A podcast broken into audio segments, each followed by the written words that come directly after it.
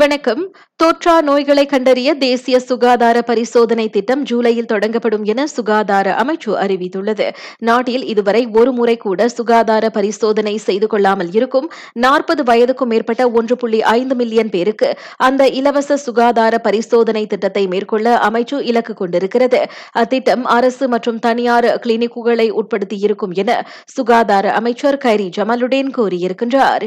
இவ்வுளையில் மலேசியாவில் ஐந்து பெரியவர்களில் ஒருவர் அல்லது பதினெட்டு மற்றும் அதற்கும் மேற்பட்ட வயதுடைய மூன்று புள்ளி ஒன்பது மில்லியன் பேர் நீரிழிவு நோயால் பாதிக்கப்பட்டுள்ளனர்.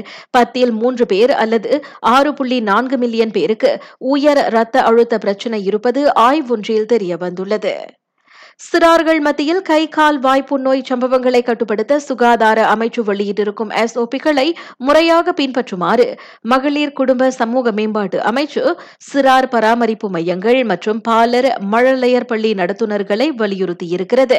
அந்த எஸ்ஓபியை சமூக நலத்துறை நாடு முழுவதும் உள்ள சம்பந்தப்பட்ட நடத்துனர்களுக்கு விநியோகித்திருப்பதாக அமைச்சு தெரிவித்தது.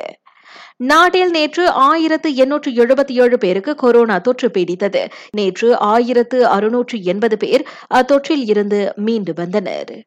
தாய் மற்றும் உறவுக்கார பாட்டியால் சித்திரவதை செய்யப்பட்டு வந்ததாக நம்பப்படும் மூன்று மற்றும் ஐந்து வயதிலான இரு சிறார்களை பினாங்கு காவல்துறை காப்பாற்றியிருக்கிறது.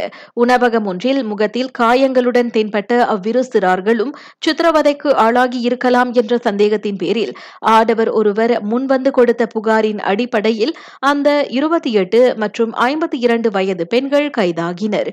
மீட்கப்பட்ட அந்த ஆண் மற்றும் பெண் பிள்ளை தொடர் மருத்துவ பரிசோதனை மற்றும் சிகிச்சை சிகிச்சைக்காக பினாங்கு மருத்துவமனையில் அனுமதிக்கப்பட்டுள்ளனர்.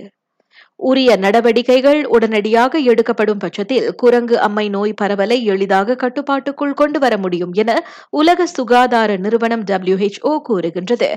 அந்நோய் தொடர்பில் தற்போதைக்கு பேரளவிலான தடுப்பூசி திட்டம் தேவையில்லை. ஆனால் பாதிக்கப்பட்டவர்களுடன் நெருங்கிய தொடர்பில் இருந்தவர்களுக்கு என இலக்கு வைக்கப்பட்டு தடுப்பூசி அவசியம் என டபிள்யூஹெச்ஓ கூறியது.